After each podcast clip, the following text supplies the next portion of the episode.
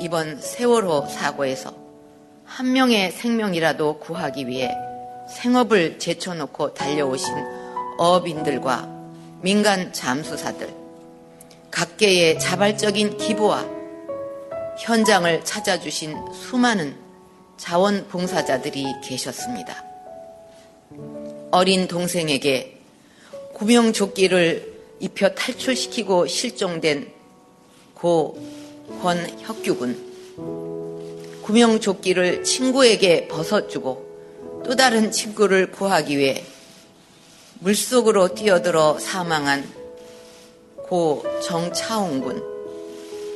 세월호의 침몰 사실을 가장 먼저 119에 신고하고도 정작 본인은 돌아오지 못한 고 최덕하군 그리고 제자들을 위해 최후의 순간까지 최선을 다한 고 남윤철, 최혜경 선생님. 마지막까지 승객들의 탈출을 돕다 생을 마감한 고 박지영, 김기호, 정한선님과 양대홍 사무장님, 민간 잠수사 고 이강욱님의 모습에서 대한민국의 희망을 봅니다. 이 방송은 19금으로 과도한 비속어와 육설이 난무하니 모약자, 임산부, 청소년은 청취를 삼가주시기 바랍니다.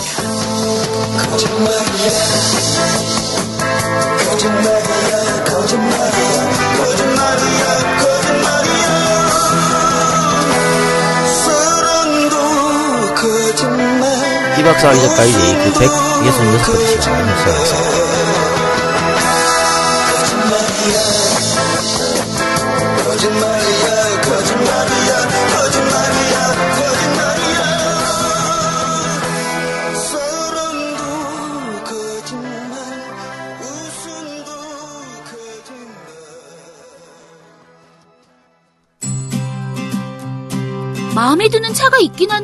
살까 말까 고민이야. 고민을 왜 해? 좋은 구매 조건 찾아서 사면 되지. 그러게 좋은 구매 조건 찾는 게 쉽지가 않네. 그렇긴 해. 이것저것 귀찮은 일 투성이지. 나는 차만 고르고 나머지는 누가 알아서 처리해주면 정말 좋겠다. 아, 그런 너를 위한 서비스를 새 차를 파는 사람들이 준비해뒀지. 자동차 리스와 장기 렌터카 비교 견적 서비스 말이야. 그래 자동차 리스와 장기 렌터카가 있었지. 인터넷 포털에서 새 사람 또는 새 차를 파는 사람들이라고 검색해봐. 자동차 판매사, 금융 전문가와 함께 고객 맞춤형으로 리스나 장기 렌트 서비스를 제공하고 있거든. 오케이 새 차를 파는 사람들 검색해볼게. 합리적인 리스와 장기 렌터카를 알아보실 때 포털 사이트에서 새 차를 파는 사람들 또는 새 사람으로 검색해주세요. 법인 사업자는 절세 효과도 톡톡하게 누릴 수 있습니다. 대표번호 1833-5850으로 연락주시면 기분 좋은 새 차를 만나실 수 있습니다. 광복 70주년 필리핀산 주스를 팔아 독도에 후원하는 업체가 있었으니 바로 깔라만시 코리아 대한 보디빌딩 협회에서 몸짱 필수 비타민이라고 지정한 주스. 피부짱을 꿈꾸는 여인들이 몰래 몰래 사 마셨지만 이미 소문 다 났어요 하지만 주당들은 숙취 해소 음료인 줄 안다는 거 깔라만시는 레몬보다 8배 정도 시며 비타민은 30배 이상 많다는 사실 시중에 파는 맛있는 깔라만시는 원액이 아닙니다. 속지 마세요. 깔라만시 코리아의 흥행 법칙. 국내 유일 필리핀의 제조 공장과 농장을 가지고 있으며 방부제와 색소, 합성향을 절대 넣지 않는다는 거. 잘 짠 깔라만시 한 방울 열 오렌지 안 부럽다는 집념으로 착즙 원액 100% 액상 제품만 죽어라 고집한다는 사실.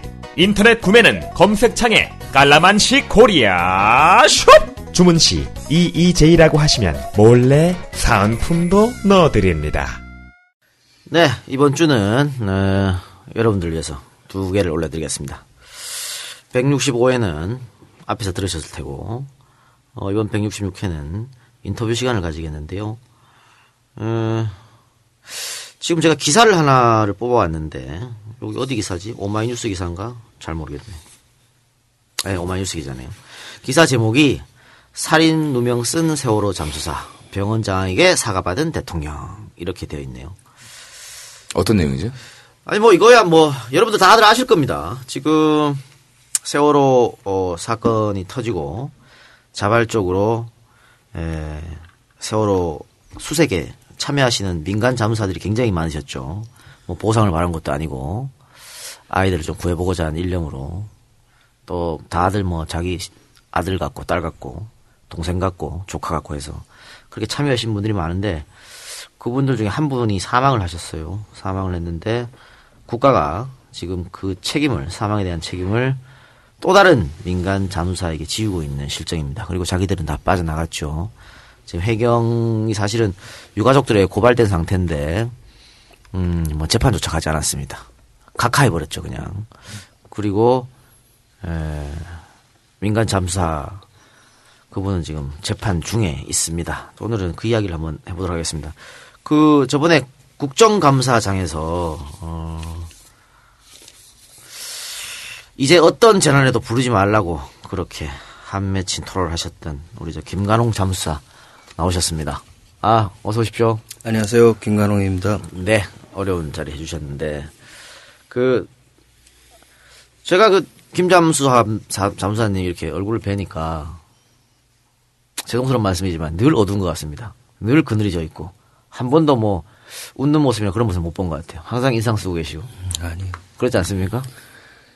근데 하루라도 단 하루라도 그 사고 이후에 그 생각을 벗어난 적이 없으니까요. 아이들을 그나마 집에 아이들을 보면 잠깐 잊을까? 단지 저 작은 소망이라면 하루라도 좀 잊고 잠을 좀 밤에 잘 수 있었으면 하는 게 작은 약 아니면 술을 먹어도 잠을 안 돼요. 약을 먹어야죠. 아이고. 그럼 약이 없으면 잠을 못 주무시는 그렇죠. 그러면 계속 하염없이 걸어야 돼요. 집에 있으면 안 돼요. 생각이 나니까요. 그리고 집안에 그 어두운 불을 꺼야 되지 않습니까? 애기들 자야 되니까. 네. 그 건물 가구의 그 실루엣이라 그래야 되나? 네. 그게 싫어요. 그 이제 트라우마로 작용하신 건데 처음에 사건이 터지고 어 인간 잠수사분들이 어떻게 해서 참여하게 된 겁니까? 제일 빨리 참석한 게 전 관근 잠사라고 그 친구는 방송 사고 터지면서 네.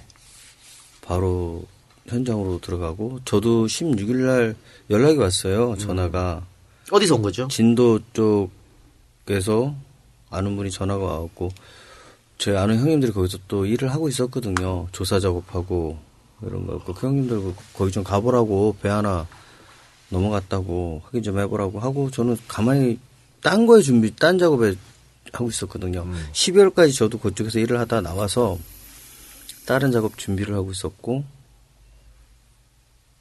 근데 처음에 다 구했다고 네, 오버. 뭐 크게 생각을 안 했어요.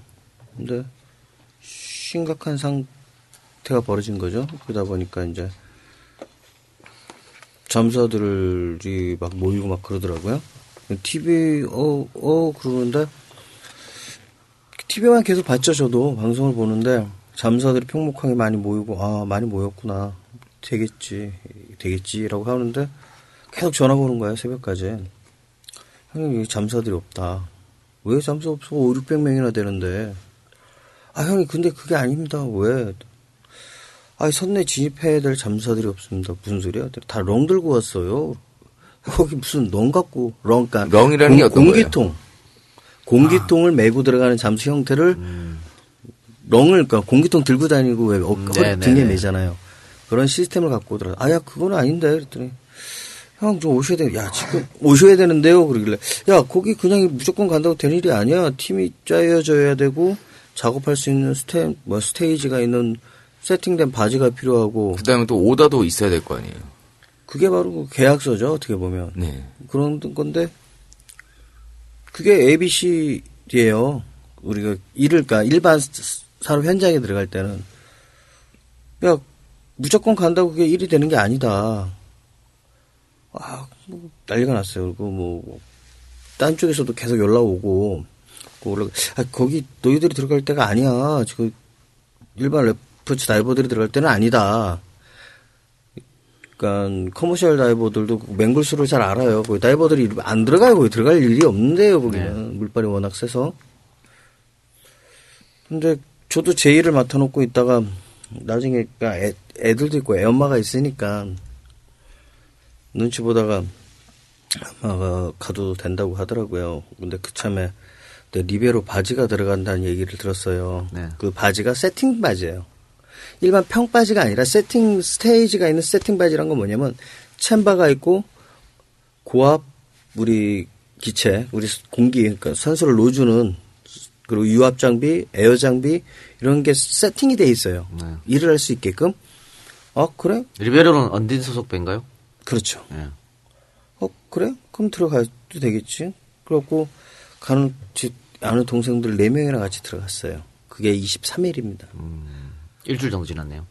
예. 그런데 일- 일단은 사건 터지고 뭐, 어, 그, 레포츠 하는 그런 다이버들도 많이 모였는데, 그분들이 사실 들어가서 구조를 할 수 없으니까, 그리고 이제 전문적으로 하신 분이 들어가신 거죠. 그런데 지금 해경에서, 해경에서, 네. 본인들 말로는 자기들이 직접 언딘하고 그 대한인명구조협회에, 협회를 통해서 민간 잠수사들을, 어, 좀 참여해달라라고 뭐 그거는 아마 제가 알기로는 사후에 한참 뒤에? 뒤에 얘기고 네. 잠수사들끼리 연락이 왔어요. 잠수사들끼리 네트워크를 예, 통해서 왜냐면 오죠. 그 안에 들어갈 수 있는 잠수사들은 몇 안 되거든요. 네네네. 심해 잠수사 몇 안 돼요. 능력 있는 애들은 많은 같이 그러니까 산업 잠수사들 중에 커머셜 다이버 중에 그 수심 탈 수 있는 애들은 몇 명이 안 돼서 서로 다 알아요. 어떻게든 연락이 네. 되고 그 잠수사들끼리 연락이 돼서 간 거예요. 그러니까 정부가 가- 얘기하기 전에 벌써 미리 가 있었고 그렇죠. 정부는 그 이후에 이제 해경, 해경에서 요청했다는 거죠. 그 해경위에서 5월달 광- 돼서. 예, 그렇죠. 광고하고 그랬죠. 네. 5월 돼서 이제 그렇게 했는데 지금 이제 고인이 되신 분은 에, 5월 4일 날 진도로 갔으니까 해경에서 요청해서 한번 간 것 같습니다. 네, 맞습니다. 예. 그리고 이틀 뒤인 5월 6일 오전 6시 7분께 수색 작업을 위해서 잠수를 하셨다가 6분 뒤에 호흡 곤란 증세를 일으켰고 오전 7시 36분께 사망을 하게 됐습니다. 사망을 하게 됐는데 아, 문제는 정부가 이분의 사망에 대해서 동료 잠수사 그 공 성함이 어떻게 되죠? 공우영 공우영 잠수사. 공우영 잠수사에게 업무상 과실치사 혐의를 둬서 기소를 해버렸어요. 그렇죠. 그러니까 이 잠수사가 사망한 책임은 공 잠수사에게 있다. 예. 그런 거죠. 예. 근데 공, 공 잠수사는 어떤 사람인데 그 많은 분들이 그 민간 잠수사 함께 참여했는데 공 잠수사한테만 이렇게 업무상 과실치사 혐의를 줬습니까? 일단 그것부터 설명 좀 해주시기 바랍니다. 잠사가 많은 분들이 아니었습니다. 네네. 실제적으로 현장에 바지 위에서 일했던 바, 잠수들은 제가 처음에 도착했을 때 일곱 분 계셨어요. 일곱 분? 네. 일곱 분이 일주일 정도 앞, 저보다 4, 5일 먼저 아- 계신 분들이 보니까 너무 필요해 쪼들어 있는 거예요. 잠수라는 게 계속해서 반복할 수가 없는 그 수심에서는 절대. 그런 수가 없는 상황에 하루에 한 번. 네. 매뉴얼상 하루에 한 번이에요. 근데 이분들은 계속 반복 잠수를 하고 있었고 24시간 풀 가동을 했는데 아까 말씀드렸지만 따 잠수 민간 잠수는 7분밖에 안 계셨단 말이에요. 네. 아 그래갖고 아 일을 해야 되겠구나 하고 제가 4명 같이 11명 15명 정도 됐는데 두 팀으로 나눴어요. 근데 우영이 형님이 왜 구심점을 잡아주셨냐면 개성들이 강해요 잠수사들이 그리고 네네. 저도 그렇고 거기 와 있던 사람들은 어느 정도 이 업계에서 자기 일을 맡아서 하거나 또는 제 다이버들을 데리고 다니면서 일을 한단 말입니다. 근데 그런 개성 강한 사람들이 누구 말을 함부로 듣지를 않아요. 네. 방법이 잘못되고 그러면 일을 못 해요. 안 해버리고 말지. 통제가 안 된다. 통제 못 하죠. 근데 우영이 형님 같은 업계에서 유명한 분이고 그분이 천안함 때 있죠. 선미 쪽을 네. 일양하신 분이 그 형님이에요. 천안함 때도 35년 경력이시라고. 더 되셨을 더 있습니까? 어. 그렇죠. 거의 최고 참급이라고 봐야겠네요. 현업 종사하는 형님 중에 입으로 떠드는 사람들 말고 네. 실제 필드라고 하죠. 우리 그 현장에서는 최고예요. 그러면은 자- 인지도- 동료 잠수사들이 그분을 다 존경하고 따르겠네요. 그렇죠. 그래서 어떻게 보면 그 잠수사 분들끼리의 리더가 된 거네요. 자연스럽게. 자연스럽게. 누가 뭐 뭐 계약 관계나 이런 거 그냥 회사 관계가 아니죠. 상하 관계가 아니에요. 예. 우리는 상하 관계가 아니라 그 형님도 일을 할 때 저희한테 얘기를 해요. 이런, 이런 상황이 오다가 떨어졌는데 야 이거 이렇게 해서 이렇게 했으면 좋겠는데 니들 생각은 어떠냐? 그러면 우리 이렇게 예 알겠습니다. 이렇게 하겠습니다. 야 오늘 이- 이거 이런데 누가 들어갈래? 순서는 정해져 있으면 난이도가 있으면 누가 들어가는 게 낫지 않겠냐? 난이도가 있으면 그러면 또 교체해서도 들어가고 또 이런 상황이 있죠. 다 잠수사들끼리 개, 개별 능력이라는 것보다 팀 플레이예요. 그 팀이 어떻게 움직이냐에 따라 일이 진행이 되는 거지. 잠수 하나가 아주 뛰어나다고 이런 일들이 되는 게 아니에요. 이 산업 잠수사는 같이 협동해서 팀 플레이로 가는 일이지 아주 유능, 한 명이 유능하다고 해서 일이 되는 일은 절대 없어요. 그러면 언딘 소속 잠수사들은 언딘의 어떤 지- 지시를 받았을 거 아닙니까? 여기랑 같이 움직였습니까? 아니면 언딘 소속 잠수사는 없습니다. 없습니까? 그 회사 자체에도 언딘 소속 잠수사는 없고 언딘 그 배 시스템과 chamber 그배 운영할 때 필요한 요원들만 있었어요. 어. 그러니까 시스템만 갖고 있는 거네요. 그렇죠. 시설. 바다에 시설만 실, 실제로 들어가는 분들은 다 언딘 소속 말고 그냥 민간 잠수사들. 언딘의 잠수사는 없었어요. 아, 그 그렇습니까? 언딘 소속의 잠수사라고 한참 욕을 먹던 사람들이 저희예요. 음. 그러니까 아. 언딘 바지에서 일을 했기 때문에 언진 잠수사, 음. 88에서는 88 잠수사, 금호에서 일했으면 금호 잠수사. 그 바지 그 회사하고는 관계없이 관계없이? 바지 그 장비를 썼다는 이유만. 바지 안에서 네. 일을 했던 사람들. 오였네요. 그러면 어느 어느 보도에 보니까 해경은 잠수 능력이 전혀 없었다고 하던데. 일단 장비조차가 아까도 말씀드렸지만 네. 렁이나 후가 방출 표면에서 그 호수로 공기를 놓아주는 방식이에요. 네. 표면 공급식 방식으로 하는데 물론 사에서 또는 한두 번 써봤겠지만 저희처럼 현장에서 자주 사용은 안 했단 말입니다. 음. 그러다 보니까 그래서 사- 그, 그 해경들은 또 수심 자체가 저희처럼 깊이 들어갈 일이 없던 사람들이에요. 음. 해경의 주 업무 범위하고는 거리가 그렇죠. 있다는 말씀이시죠. 그렇죠. 그리고 저희 자체도 선내 진입은 아마 이런 유형의 큰 배 선내 진입 저희 또한 처음이었고 작은 배 같은 경우는 몰라요. 근데 이렇게 큰 배는 저희도 처음이었으니까 세계 최초예요. 이렇게 그 수심에 선내 진입을 그런 식으로 해갖고 들어가는 건 후, 그 엄빌리컬 라인이 그 호흡선이요.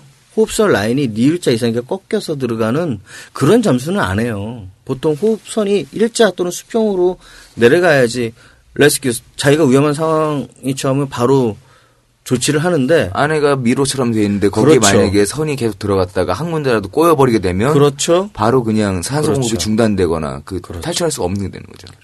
그런 상황이기 때문에 한 자기 순서가 되면 말이 없어져요. 이미지 계속 어떻게 어떻게 내가 살아가고 나와야 되겠다. 그런 계속 머릿속으로 생각을 합니다. 그러니까 매번 죽음에 대해서 생각을 해야 되는 거예요. 경력이 그렇게 풍부하신 분들조차 상당히 어려운 일이라는 걸 알고 들어갔던 케이스라는 거죠. 처음부터 알았죠. 그리고 좀 말도 안 되는 시스템. 그러니까 안전에 그 세월호 자체도 안전 불감증 때문에 쓰러진 거 아니에요, 배가. 제가 알기로는 그렇습니다. 네. 어, 많은 얘기가 됐지만 증축도 그렇고 뭐 밸런스 탱크에 물을 안 채우고 지금 화물칸에 막 그 안전 불감증이 생긴 건데 우리 실제 일한 우리조차도 저희가 만약에 현장에서 돈을 받고 일하는 일이었다면 절대 이렇게 안 해요. 어, 억을 준다 해든 100억을 10억을 준다. 왜? 우리가 몸이 일단 데미지를 먹으면 100% 데미지 오고 잘못되면 죽을 수 있다는 거 알아요. 그런데도 계속 반복해서 들어갔어요. 하루에 한 번밖에 들어가면 안 되는 수심이었고 매뉴얼상. 근데 그렇게 들어갔던 이유가 있을 거 아닙니까?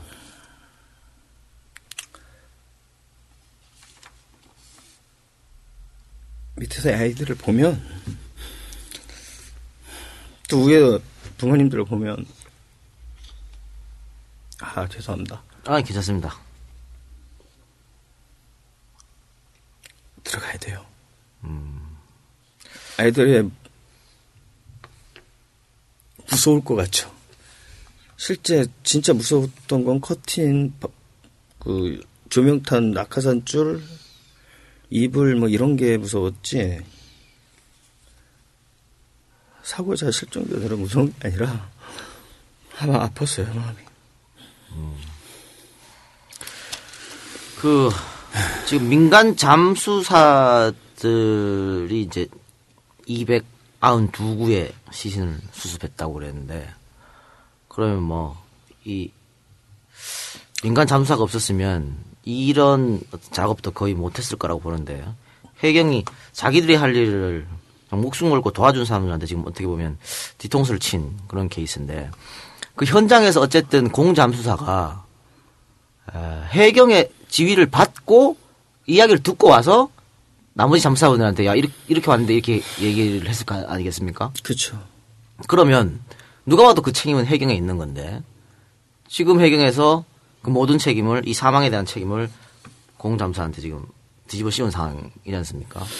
지금 그랬을 때 동료 잠수사들이 지금 어떤 분위기입니까? 솔직히 저희는 그 부모 곁에 모셔 숫자는 의미가 없고 11구를 못 그린 상태에서 쫓겨난 상황이었어요. 네. 우리가. 올린 숫자는 저희한테 의미가 없어요. 아직 11구가 남아있는 상태였고, 우리가 요구한 거라면 선수 쪽에 저희가 했던 데를 SSU가 하던 구간이랑 교차해서 수색하자. 해, 그렇게 해달라고 그 요구한 건 그것밖에 없어요. 왜? 장비가 다르다 보니까 그러니까 장비가 달라요. 헬멧에 렁을 메고 들어가고 그러니까 이, 이분들이 좀 좀 자세히 못 볼 수도 있고 시간이 걸릴 수도 있었던 부분을 저희가 또 교차해서 하다 보면 다를 수- 효과가 날 수 있다. 그걸 요구했었는데 결국 그렇게 될 줄 알고 있다가 이광욱 점사님 사망하시고 여러 가지 또 일이 있었습니다. 안 내부적으로도 어느 순간 저희가 피양 와 있고 우리가 교차 수색이 된, 된다고 생각을 했을 때 갑자기 저희는 쫓겨났어요. 갑자기 방법을 바꿔서 들어간다. 뭐 nitrox 그러니까 산소 부분압을 높여서 들어가는 기체를 쓴다든가 또는 rebreather 반, 그러니까 재호흡기라고 호흡을 하면서 이산화탄소만 빼고 산소를 돌려서 쓰는 장비가 또 있습니다. 뭐 시간을 늘려서 잠- 하는 장비라고들 얘기를 하는데 그 현장에서 맞지 않았지만 그런 방법으로 한다고 저희를 순간 빼버린 거예요. 빼자마자 우영현님이 그때 당시 참고인이었어요. 제 기억으로는. 근데 그러고 나서 피의자로 바뀌더니 그러니까 저희 형님들은 다 피의자하고 참고인이 이걸 구분을 못 하시더라고요. 저는 알았거든요. 왜냐하면 그쪽에 약간 법리 쪽에 어떻게 좀 볼 일이 있어갖고 부- 부동산 뭐 이런 거 뭐 피의자 뭐 이런 관계 제가 해경 쪽에 전화를 해서 이거 왜 이렇게 되냐 이거 말이 안 되지 않냐 당신들 선배인데 SSU 출신의 선배고 막 이러는데 왜 이렇게- 이게 말이 되는 상황이냐 했더니 간단하게 얘기하시더라고요. 야 그냥 변호사 사고 벌금 나중에 내면 내면 돼. 아니 왜 그게 이게 말이 되냐? 그게 뭐 그렇다고 그 그러고 보면 많은 거예요. 그네들은 간단하게 변호사를 사고 벌금 나오면 벌금 내면 돼라고 얘기를 하는 거예요. 그건 있을 수가 없는 얘기거든요. 우리한테는 자존감이란 것도 있고 우리가 무엇을 뭘 대가를 바라고 들어가신 게 아니었어요. 아무것도 아닌데 이건 아니잖아요. 무슨 명예도 필요 없고 돈도 아니고 아, 내가 할 일을 했을 뿐인데 왜 우리가 그런 취급을 받아야 되나요? 모든 분들이 지금 다 분노하고 있는 그런 상태겠네요. 이게 계속 저희를 직무라고 무슨 직무예요 저희가? 왜 저희가 직무죠? 저희가 무슨 해경인가요? 공무원인가요? 음, 그렇죠. 자원봉사를 하신 거죠. 그냥 간 거예요 그냥. 우리가 애국자도 아니고 영웅도 아니에요 그냥. 보다가 똑같았을 거 아니에요. 마음 아프셨잖아요. 예? 그 표현을 못 하잖아요. 예? 그래서 간 거예요 다. 그리고 그렇게 하면 안 되는데 밑에서 실종자들 보고 가족들 울부짖음 보고 물론 유가족분들도 우리한테 심하게 할, 말씀하실 때도 있었어요. 왜 가슴에 자식 묻고 그런 분들이 오죽 제정신 아니었어요. 우리마저 그러면 우리마저 그러면 그렇죠. 기다리시는 분들 입장에서는 속이 타고 막 나는 더 했을 거예요. 내가 유가족이라면 난 더 했을 거예요. 부모님들 마음 지금도 못 찾으신 분들 더 마음 찢어진다고요. 그런데 지금 어, 정부에서 공 잠수사에게 책임이 있다고 한 것은 이강욱 잠수사의 자격 검사를 하지 않았고 사전 교육을 소홀 했다. 이 이유였거든요. 그 여섯 가지 이유가 또 있, 그 네. 연결돼 있는데 자 저희가 민간 잠수사끼리 자격 여부를 물어본다는 것 자체가 네. 똑같아요. 누구는 야 너 자격증 봐봐. 예, 저희가 이미 신분증 주민등록증 보여주세요. 보여줄 수 있나요? 그러니까 예. 저희가 경찰이에요? 검찰이에요? 아무것도 아니잖아요. 그렇죠. 경찰도 검찰도 함부로 안 하는 일이죠. 예. 저희가 그럴 권한이 없고 자격이 없죠. 예. 그리고 신체 검사 우리가 의사입니까? 그거 아니에요. 그리고 현지에서 일을 하시고 있는 분이에요. 그 형님은 양쪽에 그 팀을 두 팀으로 나눠 양쪽에 정신없는 분이 그 해경에 의해서 들어오신 분이면 어느 정도 공- 거기서 다 해갖고 들어오셨겠지. 그리고 뒤집어 누라고 해서 눈 거에밖에 없는 분이에요. 그것도 최고 후에 그러니까 지켜보고 계시고 방법도 우리가 선임 먼저 왔던 사람들이 얘기를 다 해드려요. 이런 상황이 어떻고 다 얘기를 해드렸고 그분들도 장비에 대해서 서브도 하- 서치하시더라고요. 우리 지금 돌아가는 장비에 대해서 다 경험 있으신 분이 맞고 뭐 20년 이상 잠수를 하셨던 분도 맞고 나름대로 그분도 뜨거운 마음으로 오셨던 거 맞고 그 현장 경력으로 다 인정됐던 내용들이고, 근데 그거를 지금 이, 이런 상황으로 몰고 가는 건 여러 가지 상황이 있어요. 제가 사실은 4월 30일에 저도 죽었다 깨어났어요. 근데 만약에 제가 거기서 진짜 사고가 났으면 우영님한테 더 큰 치명적인 결과를 초래할 수 있었겠죠. 근데 저는 깨어나서 병원에 이틀 있다 다시 튀어 올라왔어요. 다시 또 일을 했는데 어, 잠사들이라면 누구나 죽기를 바라진 않아요. 다치기도 바라진 않아요. 근데 이 일이라는 건 그만큼 위험해요, 저희는. 그러니까 뭐, 전승사가 어깨 메고 다니는 직업이라는 얘기기도 하고. 근데 그만큼 준비를 하니까, 그만큼 준비하고, 준비하고, 연구하고, 생각을 해요. 그러다가도 사고 같지 않은 사고가 날 수도 있는데, 이광욱 잠사님께는 솔직히 고인이 되신 분에게 참 가슴 아픈 사양이에요. 그리고 사실 뭐 응급 처치도 제대로 안 됐다는 지적이 있더라고요. 그러니까 그 당시에 아무것도 없었어요. 예. 예. 아쿠아메디 그 수중 행위 수중에 관련된 의, 관련 의사가 있어야 돼요. 근데 없었어요. 현장에는 의사 자체 구조요원도 없었고 일괄적으로 우리가 그 약 처방 없이 사서 먹을 수 있는 약만 네. 언닌 측에서 한쪽 벽에도 많이 해놨죠. 그래서 지금 사실은 음, 해경의 책임을 물어야 한다 그래가지고 어, 지금 4.16 연대하고 유가족 여러분들이 지난 5월에 김석균 전 해양경찰청장 등 해경 간부 3명을 서울중앙지검에 고발한 상태인데 고발한 상태가 아니지 고발을 했는데 고발을 했는데 지금 검찰은 어, 민간 잠수사 사망에 대한 의무가 없다. 해경에게. 그런 이유로 고발을 각하시켰습니다. 그럼 의무는 누구한테 있는 겁니까? 국가가 안, 안 가지면 뭐 민간인이 이런 의무가 가는 겁니까? 이해할 수 없고 반대로 공잠수사는 지금 음, 검찰이 업무상 과실치사죄를 적용해서 징역 1년을 구형을 한 상태입니다. 그렇죠. 예, 징역 1년을 구형을 한 상태. 금고 1년. 아, 금고 1년입니까? 예. 구형을 한 상태인데, 지난 2일 날 뭐 선거 공판이 있을 거라 그랬는데 지금 나오지 않았어요. 그 이유는 뭐죠? 일단 다시 설명을 드리자면요. 일단 그 해경 관, 간부 구성에 제 이름도 들어가 있어요. 왜 제가 들어갔냐면 현장에서 조사를 그 검찰 조사를 하는데 현장 일을 모르는 분들은 유가족이나 자유인데 모를 거 아닙니까? 그렇죠. 잠사 제가 들어갈 수밖에 없었어요.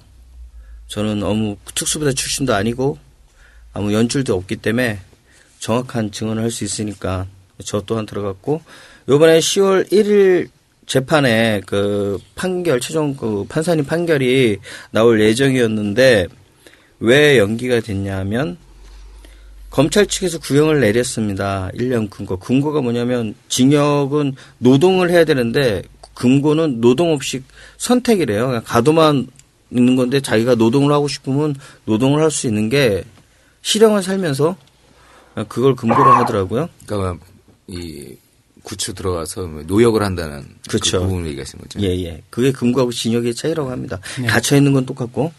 근데 이분들이 왜 연기가 됐냐면 검찰이 구형을 했습니다. 그러고서 증인을 임, 증인을 임모모 그 당시 과장 분을 추가 증인을 세운 거예요. 구형을 해놓고. 음? 보통- 해놓고요. 예. 보통 같은 경우 구형을 하면 끝난 거잖아요. 고용하면 이제 판결만 기다리는 그렇죠. 거죠. 예. 그런 상황인데 이게 특수한 경우라고 하더라고요. 근데 법률 논리로는 그게 뭐 가능하다고 하고 근데 좀 케이스가 별로 그렇게 많지는 않다고 하는데 판사가 구형하면 끝나는데 검찰 측에서는 증인 하나 세워갖고 다시 재판을 속기시켜 버린 거예요. 날짜를 뒤로. 네네. 아. 이유는 국감 증언을 제가 했잖아요. 네. 그 후에 또 화이팅 뉴스 정청래 의원님께서 정확하게 맥을 짚어주셨어요. 그러니까 물론 3사 방송에는 안 나와요. SNS 상에서 그 방송이 일부 나가고 또 라디오 방송에서 그거를 보고 또 인터뷰를 했습니다. 그게 또 파급이 컸고 그러다 보니까 글이 많이 올라왔다가 기사가 사라졌다가도 나타나고 사라져버리대요. 댓글이 많이 늘면 사라져요 기, 기사가. 동생들이 전화 오더라고. 형 청권 올라갔는데 누구누구 사위는 마약인데 집행유예고 형네는 실형 뭐 댓글 달는데 기사가 없어졌어. 뭐 이런 얘기를 하더라고요. 어 그래? 신기하네. 그거 말았는데 그런 스토리예요. 시나리오는. 그 사건 터지고 사실 뭐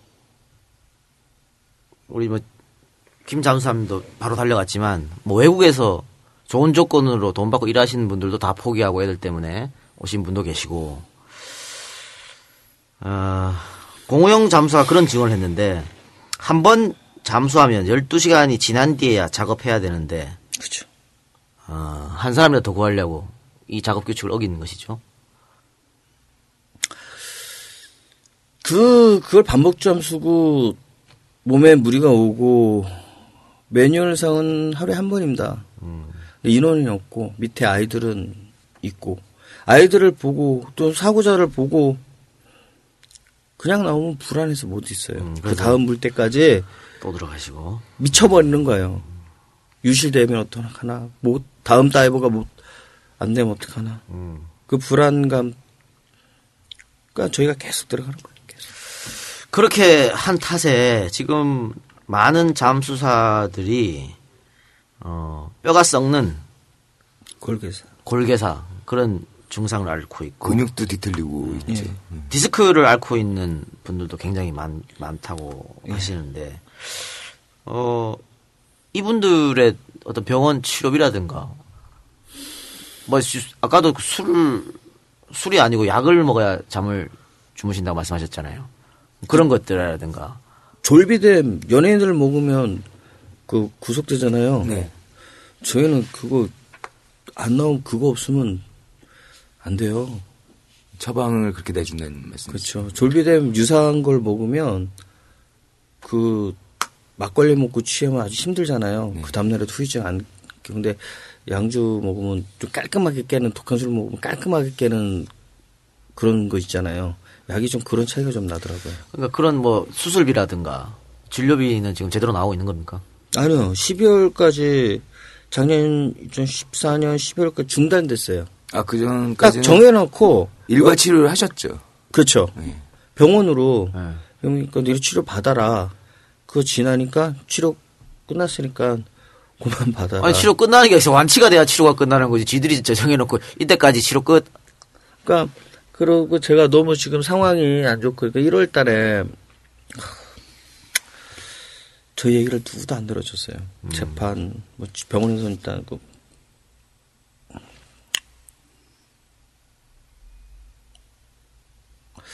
제가 나이 43인데 소변이 조절이 안 되더라고요. 음. 애들 데리고 나쁜 생각도 많이 하고 그러다가 아 그럼 남- 어쨌든 생계에서 일을 좀 하셔야 될 거예요. 죽으려고 많이 했어요. 진짜 나쁜 생각 많이 했는데 근데 뭐 세월하고 관계없이 잠수 작업하다가 돌아가신 선배 장례식장 가니까 그 형님의 애들을 보니까 내 새끼들을 이렇게 겹치더라고요. 아 이러면 안 되겠구나. 살아야 되겠구나, 살아야 되겠구나 하는데 몸이 안 되잖아요. 그러니까 그 진단서 그, 그 세월호 때 봉사 오신 그 한의사 선생님을 찾아갔어요. 살려달라고. 솔직히 이대로 수술은 안 되고 이런 상황인데 걷기까지만 해주면 제가 어떻게든 뭐이라도 하겠습니다. 그러니까 그분 저희만이 아니라 그 세월호 바주의 그 한의사 선생님들 그리고 물리치료사 선생님들이 많이 와서 그 멀미해가면서 와서 저희를 케어해 줬어요. 상당히 진짜 이 자리로 말씀드리다 고마워요. 아, 그분이 또 그런 분들이 또 진단서 보고 MRI 찍은 거다 보고 하, 그분한테 그 좋아지더라고요. 걷게끔 되고 지금 쩔뚝거리면서 걸어요. 걷고 그거 고쳐졌고 그, 공 잠수사님 재판 분위기는 지금 어떻죠? 코미디예요. 음, 어떤 점이? 판사님이 검사한테 그래요. 아니 증인이 일괄적으로 같은 지- 질문을 계속 하는데 그 질문 말고 다른 질문 없습니까? 질문 하나 갖고 20분 동안 계속 돌려가면서 얘기를 해요. 뭐 어떤 질문 하는데? 뭐 갑자기 그 생각은 잘 안 나는데 한 예로 예를 들어서 아 저희한테 위리한 쪽 증인은 그렇게 말을 하고 불리한 증언은 생각이 나는데 하여튼 그- 그런 식으로 얘기를 해요. 그러면 아 책임 누가 지시를 하고 누가 저거 했냐. 누가 오더를 했고 예, 누구의 그- 지시에 따라서 예, 그걸. 일괄적으로 해경이나 정부 측에서 했다라고 증언은 얘기를 하는데 검찰은 그걸 돌려서 공영 피의자가 하지 않았냐를 그 질문을 계속 돌려서 얘기하는 거예요. 그러니까 판사님께서 그러면 그 질문 말고 다른 질문 없냐고 음. 검사한테 데려 얘기해요. 검사 하늘 보고 있어요. 그리고 저희 쪽에 만약 그 해경 쪽에 유리한 증언을 하려고 오신 분은 이 해경 팀장 같은 경우는 삼천 구함에서 그네들은 삼, 그러니까 삼교대로 로테이션을 내요. 4, 50명이 한 팀당. 그럼 판사님이 물어봐요. 왜 민간 잠수사 24, 25명은 리베, 리베로에서 상주하고 24시간 일을 하고 해경 당신네들은 4, 50명이 배가 되는 숫자를 가 3교대. 그럼 벌써 한 예를 들어 150명 되는 거 아닙니까? 해군도 그렇고. 그 사람들은 왜 현장 밖에서 3교대로 도냐? 누구 명령으로 그 리베로로 오냐? 네. 누가 지시했을 거 아닙니까? 예. 그 지시사가 누구냐 그랬더니 그 말을 안 해요. 아예 그 말을 안 해요.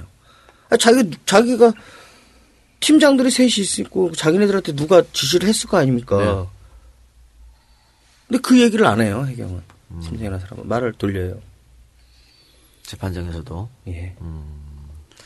지금 그래서 어 아까 말씀드렸다시피 공판이 이제 24일로 연기되는데 연기된 이유는 그 해- 검찰 측이 해경 상황 담당관 26일로 연기됐고요. 예, 20 20 26일로 어. 예, 26일. 해경 상황 담당관 임모 씨를 추가 증인으로 신청했는데 그 당시 현장의 책임자였고요. 그분이 이분이 그 당시 현장의 책임자. 예, 예. 그리고 되려 그분이 조사를 받아야 될 분이에요. 어. 그리고 아니면 초기에 증인으로 나왔던가. 그러니까 검찰이 이 사람을 증인으로 채택한 것은 결국은 공 잠수사한테 계속해서 어 죄를 씌우겠다는 그런 의지를 보여준 것 같네요. 정부의 의지죠. 정부의 의지. 아주 확고한 의지죠. 어. 그러니까 완전히 이제 발톱 드러낸 거죠. 속을. 변호사는 어떻게 얘기하던가요? 좀 전망을 밝게 보던가요? 아니요. 어, 그 밖에 보지는 않고. 왜냐면 확고하니까. 정부 방침이. 예. 이- 이게 제가 이런 말을 해도 되나 할지 모르겠지만 우리 삼권 분립 맞죠? 네. 네. 그렇게 생각하세요? 아, 제가 여쭤보는 거예요. 몰라서. 네. 아닌 것 같아요, 저는. 음. 유일하게 지금 진짜 죄송한 얘기인데 정청래 의원 외에는 음. 기울여 들을 얘기해주고 드- 들어주는 사람도 없었어요. 아니면 언론 쪽에도 처음에는 지방, 지방, MBC, KBS 지방 분들 아니면 저희 얘기를 들어주려고 하지 않았어요. 그게 퍼져서 조금씩 서울에서 예. 지금은 아예 3대 방송사는 처음에만 알겠습니다. 어쨌든 재판 결과를 지켜봐야 할 것 같은데 지금 많은 아마 그 구조활동에 참여하셨던 민간 잠수사 여러분들이 국가에 대해서 굉장한 배신감 또 원망감이 있을 것 같습니다. 어, 국가를 위해서 또 국민들을 위해서 봉사하신 분들인데 돌아오는 것은 이런 홀대이기 때문에 과연 이 국가의 존재 이유가 무엇인가 다시 한번 생각하게끔 하는 그런 상황인데 혹시 하시고 싶은 말씀 더 있으시면 한마디 해주시기 바랍니다. 사실 이게 핵심 같아요. 저희가 재판을 받고 저희가 치료를 받, 못 받는다? 이거 중요한 거 아닐 수 있어요. 네. 진짜 크게 생각해야 될 게 있어요. 우리 원론. 왜 아이들을 구하지 않았나? 네네네. 왜 하질 않았을까? 왜? 자기 정부에서 아이들을 제대로 구했으면 저희가 갈 일이 없잖아요. 그렇죠. 저도 내 일을 하고 내 일, 사업을 하고 내 애들하고 따뜻하게 있었을 거라고요.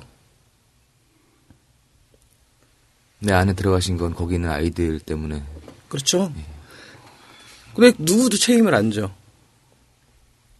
아직도 아홉 명이나 안 나왔고, 누구도 책임지는 사람은 없고, 저희는 죄인 되고 굴욕적인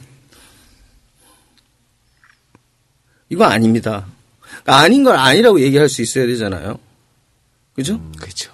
물론 정의 없어요. 정의는 뭐 권력 있는 사람들의 논리인데 좀 아닌 거에 대해서 얘기 좀 하는 사람들이 있었으면 좋겠어요. 긴지 아닌지 정확하게 판단을 해줘야 되는 사법부도 지금 제대로 역할을 하는지 의심스럽고 참 이래저래 답답한 상황이네요. 네, 지금 아마 그 공잠수사니 무죄 그 탄원 청구하는 그 서명이 아마 계속 되고 있는 걸로 제가 알고 있는데 어, 여러분들 좀 많이 참여해 주시기 바랍니다. 뭐 사람들이 많아지고 그게 이제 재판부에 올라갈 텐데 그럼 뭐 재판부도 생각을 다 달리 한번 해보겠죠. 그래요. 하여튼 오늘 어려운 자리 대단히 감사합니다. 우리 저, 그뭐 제가 뭐 어떤 위로의 말을 드려야 될지 전혀 모르겠습니다. 앞으로 뭐 경제활동도 하셔야 될 텐데 그 트라우마 때문에 굉장히 힘들어 하시니까.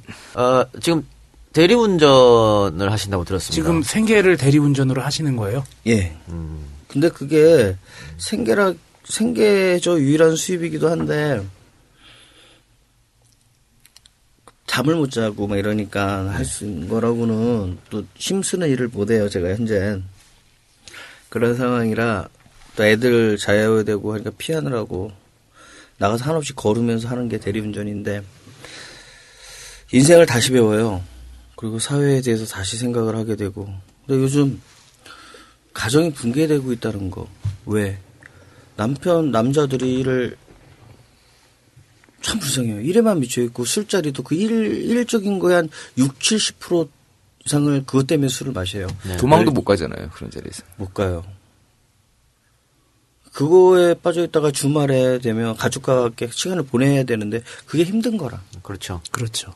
그러니까 가족 관계가 애는 애대로 와이프는 와이프대로 남편은 또 소외되고 그러다 보니까 이혼하고 차가 아주 1억짜리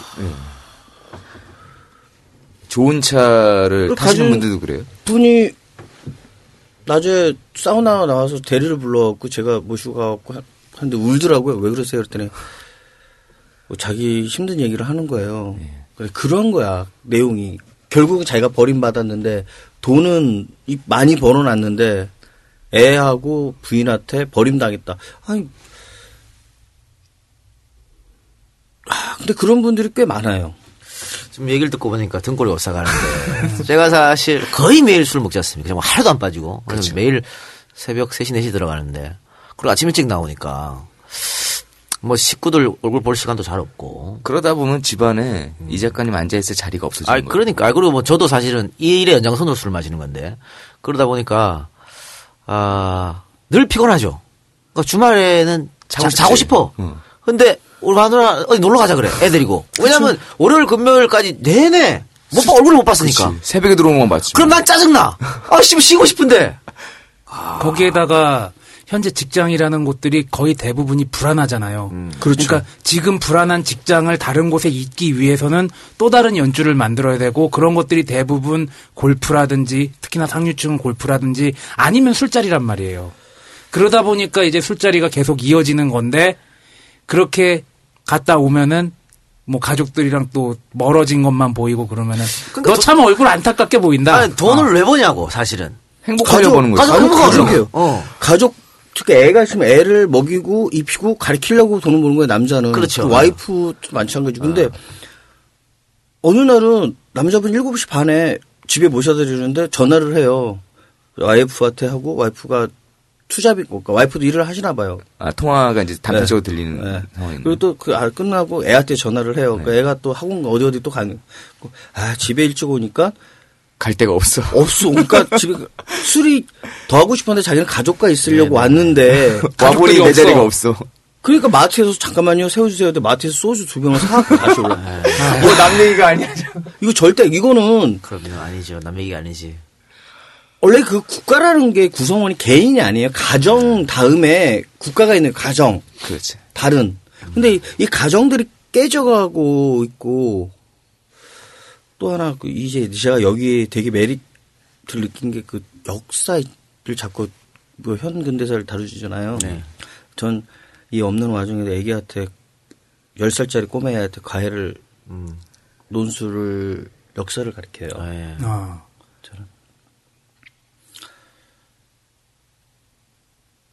역사를 안 가르치고 의미가 없는 희망이 없는 거예요, 진짜. 네. 알겠습니다. 감사합니다. 그 우리 저 김잠사님께서 대리운전을 하시면서 이재를 접하게 되고 푹 빠지셨다고 앞으로도 운전하시면서 많이 많이 듣고 전파해 주시기 바랍니다. 또 항상 많이 얘기해. 예 밤에 운전하시니까 어, 운전 조심하시고 감사합니다. 네 그러시기 바랍니다. 건강 잘 챙기셔가지고. 아, 오늘 그- 아, 감정 조절이 안 되는 게 문제인데 저분은 저는 문제가 아니라 저희 형님들이 문제예요. 한 분은 저처럼 대리운전을 해요. 제가 소개하는데 그 형님은 눈 뜨면 어떻게 죽을까 음. 그 생각만 하는데 더 무서운 분은 이제 진짜 잠수 타고 가만히 있어요. 그러니까 이건 뭐 사실 국가에서 이 이렇게 좀 트라우마를 갖고 있는 분들한테 뭐 치료를 적극적으로 지원을 해야겠죠. 심리 치료를 어, 시작해서부터 다 다들 손 놓고 있고 있으니 참 안타깝습니다. 아니, 국가에 재난이 생기면 안 되지만 국가에 큰 재난이 생겼을 때 국민들이 자발적으로 참여를 해서 그 재난을 극복하려고 참여를 했는데 돌아오는 대가가 처벌이다. 이렇게 되면 앞으로 있어서는 안 되겠지만 비슷한 상황이 됐을 때 어떻게 되겠어요? 이 세월호 사건이 이 단순하게 재해를 넘어서서 우리나라의 좀 민낯을 다 보여준 것 같아요. 그렇죠. 그래서 이 사회 그대로를 보여준 거야. 그거예요, 그거. 있는 그대로. 그 세월호가 세월호로 끝나는 게 아니라 이 구조의 구조, 우리 현실. 그래서 공유를 좀 하자고 얘기를 드리는 거예요. 공유를 소통을 왜? 이거는 우리 문제가 아니에요. 저희 문제만이 아니라 우리가 다치고 재판을 받고 뭐 치료를 요구 그게 아니라니까요. 이게 세월호를 인양하고 그 아직 못 구한 실종자들을 다 구하는 것이 어떻게 보면 우리나라에서 지금 잃어버린 것들 얼마나 그걸 찾는 거죠. 인양 인양하고 실종된 것을 구하는 것의 하나의 좀 상징적인 사건이 될 수도 있을 것 같아요. 그래요. 하여튼 뭐 어, 제대로 돌아가는 사회가 좀 됐으면 하는 바랍니다. 김관홍 잠수였습니다. 고맙습니다. 감사합니다. 감사합니다. 그날